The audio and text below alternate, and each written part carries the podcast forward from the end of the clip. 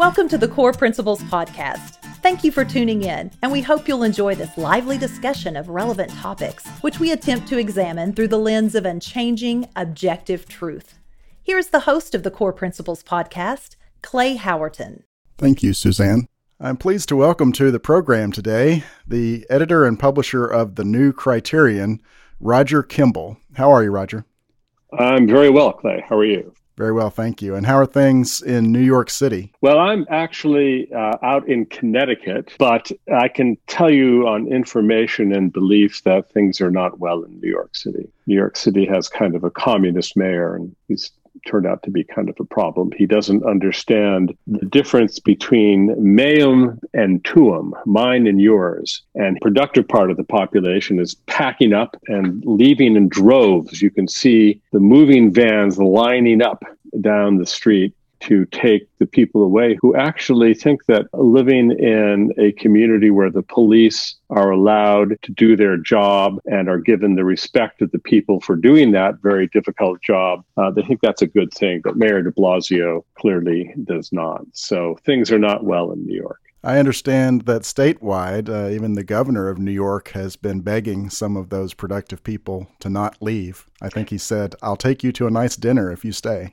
Yes, this is true. This is true. Well, uh, Andrew Cuomo has his own problems, the governor of New York, but I think that the instinct for self preservation perhaps has not been entirely bred out of the governor, whereas poor Mayor de Blasio, with his fondness for Marxist ideology, uh, I'm afraid that he is, he is beyond all of that. Well, your publication, The New Criterion, uh, is a monthly review covering both current topics and I think eternal topics. Uh, it has prose, poetry, talks about art and the arts. Hilton Kramer was your founding editor. When did he and Samuel Lipman start the publication? The new criterion was started by Sam Lipman, a pianist and music critic, and, and Hilton, uh, who at that time was the chief art critic for the New York Times, a former newspaper in New York. Around about 1981, they had the idea. The first issue came out in September of 1982.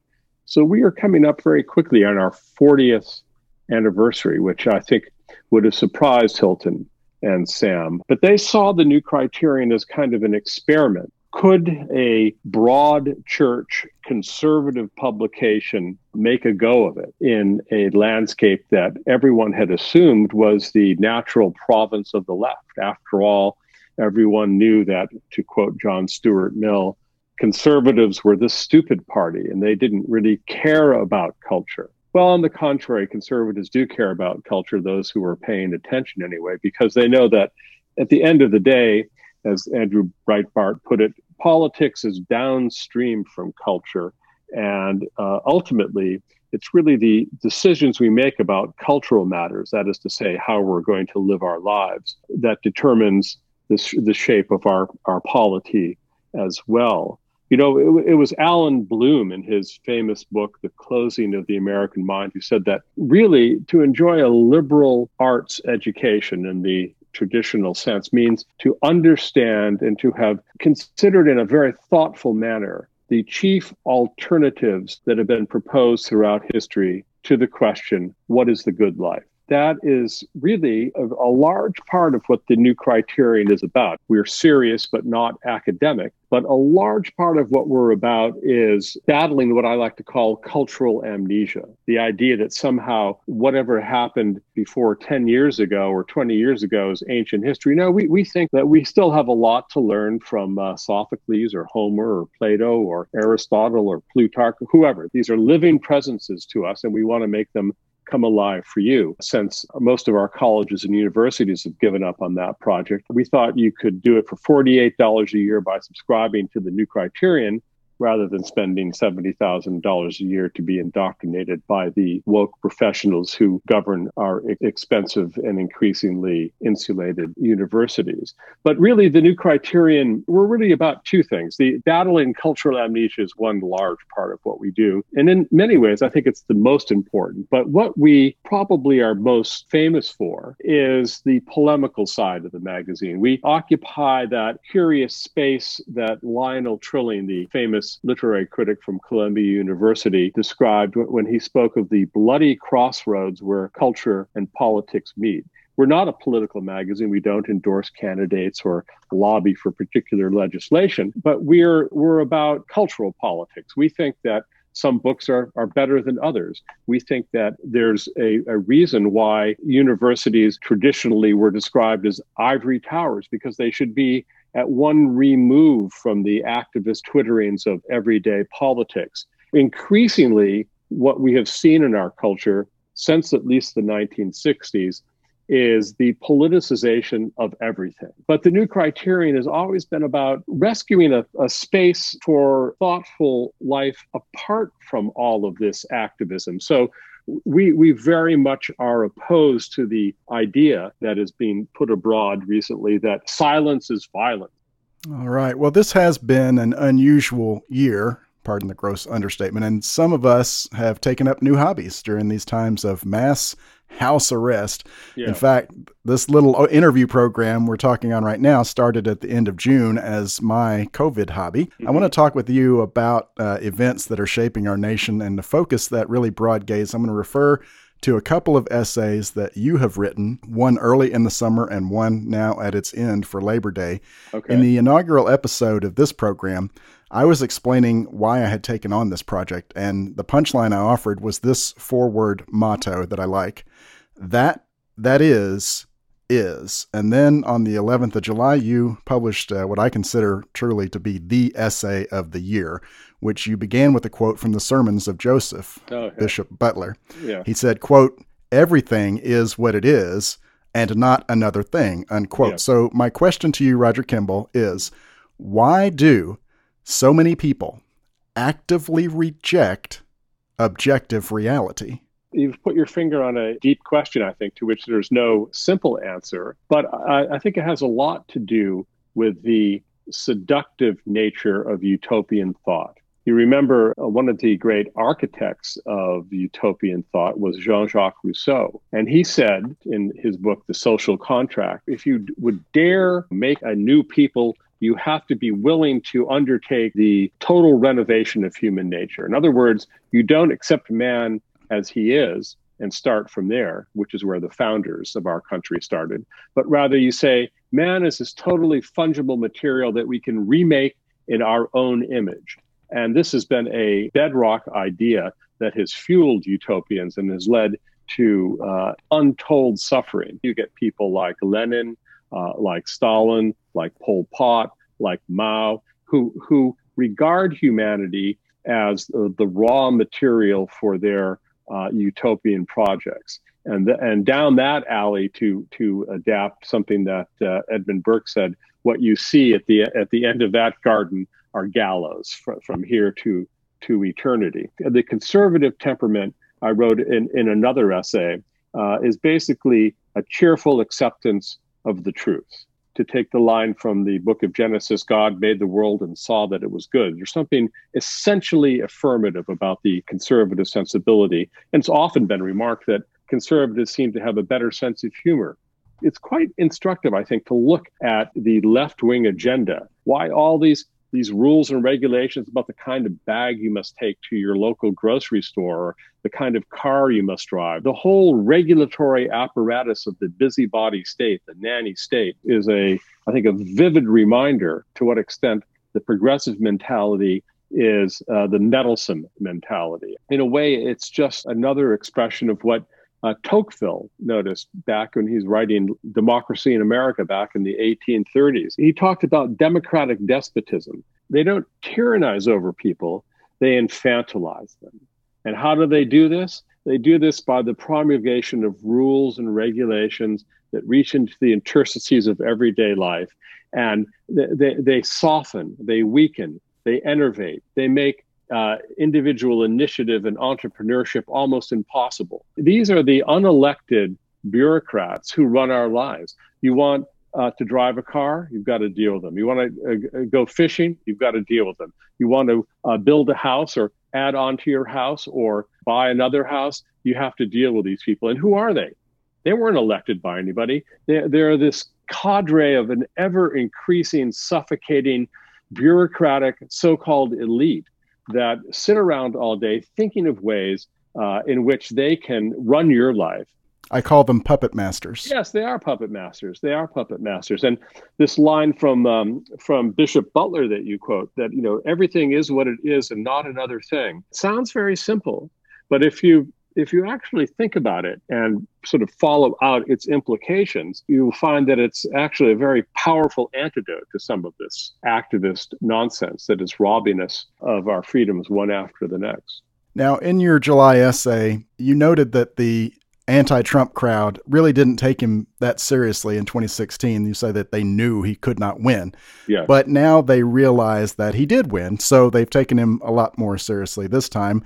And you say, quote, they've come together in a single caterwauling primal scream to stop him, unquote. And you used a really powerful word picture, Roger Kimball, to describe what the left has been doing. Quote, they thought they could ride the tiger to victory Instead, they will be consumed by the monster they created but could not control. Unquote. Would you please explain what that means in terms of the events that we've been observing? Well, I think it means a couple of things. Most obviously, I think the violence and the anarchy rippling across our country's cities, mostly, by the way, if not exclusively democratic cities, which is an interesting thing to keep in mind. This is not going to stop.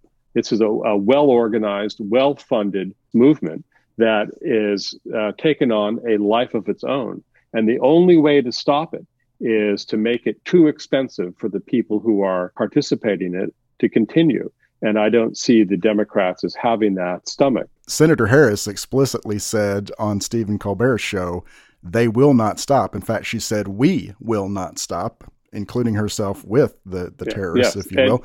And and I describe them as terrorists because when I deployed in the global war on terror, our mission specifically was make it too expensive for the bad guys to do what they want to do. Not only did she say that it was going to go on, she said that it should go on. There's a phenomenon that we've seen time and time again uh, from these radical movements leftist autophagy. That is to say, they're self consuming, they eat themselves. Uh, Robespierre in the French Revolution was there proclaiming the dictatorship of virtue. He talked about virtue and its emanation, terror. So he thought that terror was a good thing because it was an indication of the the extent to which the new French Republic that was starting from the year zero and renamed the months and so on, that this revolutionary society was going to be a wholly virtuous society. Of course, along the way, we had to uh, get rid of all those people who were not fully on board. Well, of course, uh, it was only a matter of a couple of years before he met his end on the scaffold and was guillotined. You uh, will have noted that the, the author of the primary essay of the so called 1619 Project, that genius, that MacArthur genius, Nicole Hannah-Jones, uh, who was just awarded a Pulitzer Prize for her macabre fantasy that says that the United States was founded as a slaveocracy and that the chief reason for the Revolutionary War was to perpetuate the institution of slavery. She said uh, in public uh, that she was proud to think that the 2020 riots were being referred to as the 1619 riots. Now, these people are nuts. And yet, the curriculum that was articulated by the 1619 Project, it's been adopted in 4,500 school districts. I'm happy to say that someone brought this to the attention of the president and uh, we're seeing as we speak executive orders to stop the, the public funding of any school system that should be engaged in promulgating such ahistorical anti-American nonsense. If any listeners want to hear the entire 1619 project completely obliterated in less than 10 minutes, uh, interview I did with David Barton of Wall Builders does exactly that from historical context. Well, Roger, on Labor Day weekend, you wrote another piece called When Wish Replaces Thought. Mm-hmm. Probably not Paul Krugman's favorite bit of writing, but I enjoyed it. And uh, still, though, I think it was a little bit cruel of you to not include a trigger warning on that essay mm-hmm. to let leftists know they were going to be exposed to some thoughts contrary to their own preconceptions. But uh, I'm just going to go straight to the worst offense mm-hmm. that you put okay. into this thing, okay. which is, quote, Donald Trump has had the most successful term of any president in memory maybe ever, unquote. So, first, how dare you? And Second, uh, I demand, Roger Kimball, that you offer us some challengeable data to back that up. Donald Trump, clearly a, an unusual figure on the political landscape in America. I did not support him during the primary. But, you know, I began listening to what Trump was saying. And I thought, well, you know, that makes sense. And this over here makes sense. And this makes sense. And I liked what he said about judges. I liked what he said about illegal immigration. I liked what he said about the regulatory state and uh, how it was impinging in a very negative way upon uh, our country's economy. I liked what he had to say about the need to rebuild the military, about bringing manufacturing back to the United States, about the perils of a sort of thoughtless globalist economy how any notion of free trade had to also be fair trade, and on and on and on and on. Politicians make a lot of promises. I think it's been quite extraordinary the number of promises that Donald Trump has kept. You know, whether it's symbolic things like moving our embassy in Israel to Jerusalem. Now, other countries around the world are moving their embassies to Jerusalem. It turned out to be a remarkably thoughtful, diplomatically important initiative. One, by the way, that he followed up just a couple of weeks ago when he brokered a deal between the United Arab Emirates and, and Israel. An impossible act of, of diplomacy that turned out to be actual. That's a major success in my view, it's a major success that he has managed to get more than 300 judges nominated and confirmed, along with two Supreme Court justices who are uh, judges and justices uh, of the stamp of Antonin Scalia. That is to say, they believe that the judiciary's role is not to make law, but to uphold the law. That's a very important difference that's an extraordinary accomplishment. Uh, I think his tax cut was an extraordinary accomplishment. There should be more tax cuts, but he did the best he could given the, the, the opposition he met in Congress. He came to office when that JV threat, according to Barack Obama, ISIS was everywhere. If you looked at the map, the caliphate was this huge blob. Uh, it's gone. He, he destroyed it. He got rid of Baghdadi. Then he got rid of Soleimani. These were good things to do. Then there's the trade policies, the, the, the deal with Mexico and Canada. Major, major accomplishment. So I can't think of, of any other president that has had such a l- long and important litany of successes. Ronald Reagan had the two, two huge successes, bringing down the Soviet empire, unquestionably major, huge, gigantic. And he got an important tax cut through, which led to the jump starting of the, the greatest accumulation of wealth in history anywhere. If I may just ask you one final question. One of the benefits of this really crazy time uh, that we've had this uh, 2020 is uh, a lot more of us have gained an appreciation for this type of manipulation called gaslighting. I guess mm-hmm. we should expect if uh, Broadway shows ever get on the road again, we're going to have a lot of revivals of Angel Street. But there's this new media, mm-hmm. YouTube and the social media. Yes. And we've seen disturbingly an ability of relatively few people Mm-hmm. having a high degree of control over what information people can and cannot see. So I'm yes. going to ask for a prediction, yes. Roger Kimball. Will Americans overcome the hysterical, bombastic disinformation campaign during this election cycle? I believe they will, but there's a chance that they won't. If they don't, I believe that the America that we understand as a country with the, the, our history and so on will, it will be at an end. There will still be a place called America, but it will no longer be America as we have understood it for the last 250 years. Now, um, uh, you know, you mentioned the new criterion. I also am the publisher of a um, book publishing company called Encounter Books, uh, also yes. out of New York, and we have a, I think, an important book ju- just coming out uh, like any day now by Devin Nunes. and it's uh, it's called Countdown to Socialism. It's in our our special broadside series. We like to say you can uh, read them in a sitting and come away knowing the, the, the best you can hope for and the worst you must fear. But the theme of this, uh, of this broadside, Countdown to Socialism, is exactly what you were asking about. It is the malevolent influence of entities like Facebook and Twitter and Google and Amazon to uh, manipulate public opinion and change behavior by censoring, by controlling what people see. Their power is extraordinary and malevolent because they they are not neutral providers. They're not like a utility providing electricity to everybody. They are political activists on the left wing side who want to, to quote President Obama and now Joe Biden, fundamentally transform the United States of America. Now, ask yourself this if you're living in the freest, richest, most secure polity in the history of the world, if you were to fundamentally transform it, which of those things would change? Would that be uh, would that be a good thing or a bad thing? And you might ask, how can you love something that you want to fundamentally transform? Exactly but right. That's a topic for another day, and I uh, thank you so much, Roger Kimball, for uh, joining me on Core Principles. And I hope that uh, listeners have learned a lot as I have, and uh, wish you a very good day.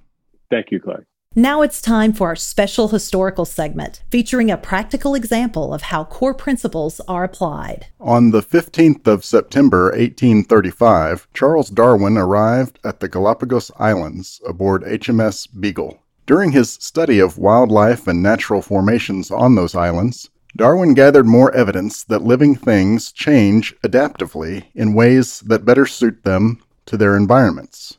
This observation is a key to Darwin's theory of evolution. But when Darwin published his theory in 1859, he did not call it on change nor on adaptation. Instead, he called his work on the origin of species by means of natural selection. Yet evolution refers to change, and all the observable and reasonably inferable changes that happen in living beings happen within breeding groups. That is, evolution has nothing to say about origins. Core Principles podcast is produced in Paducah, Kentucky by Real Productions. Music is by Late July, L E I G H T July. You can find our music on all streaming services or at latejuly.com. Thank you for joining us today for this episode of the Core Principles podcast. Please visit core.buzzsprout.com for more information and please share with your friends. We look forward to visiting with you again on our next episode.